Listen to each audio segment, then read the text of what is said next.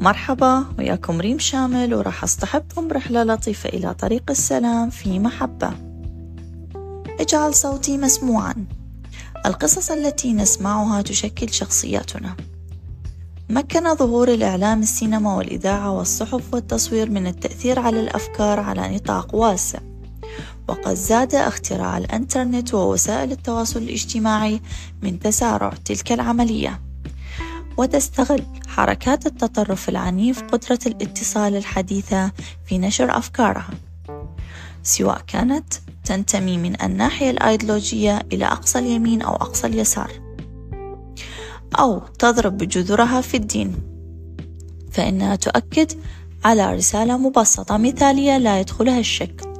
ومن هذا المنظور يعد التطرف العنيف إنكارا للتنوع والتعقيد. لذلك يجب على معارضي التطرف العنيف أيضا التواصل لاستعادة التنوع وتأكيد الطبيعة المعقدة للمعرفة. وغنى العالم الذي تشارك فيه. أما الحجج المضادة يستهدف مستخدمو العنف من التطرف الشباب. كل يوم سواء مباشرة أو من خلال الإعلام الرئيسي. إننا مستهدفون ولكن أيضا قادرون على التواصل. كل منا يمشي ومعه أجهزة يمكن استخدامها للتأثير على المعرضين للخطر. وقول لا للكراهية والتقسيم والعنصرية والتمييز ومزاعم السيادة وفي هذا الصدد فإننا حرفيا نمسك في أيدينا القدرة على فعل الخير. هذا ما أتى به قلم بيورن إيهلر من النرويج وأحد المبادرين في مبادرة نعم, لل... نعم للغاية. لمؤس... التابعة لمؤسسة كوفي عنان في 2015 هو ناشط وكاتب ومصمم ومخرج أفلام.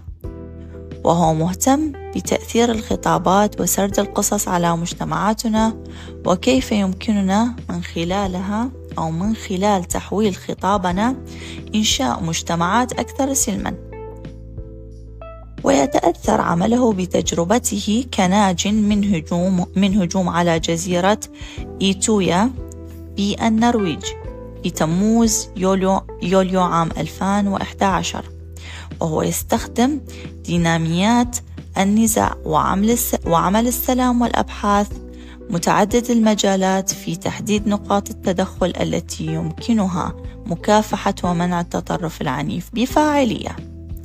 وهو حاصل على شهادة في المسرح وتصميم الأداء وتقنيات من معهد ليفربول للفنون المسرحية.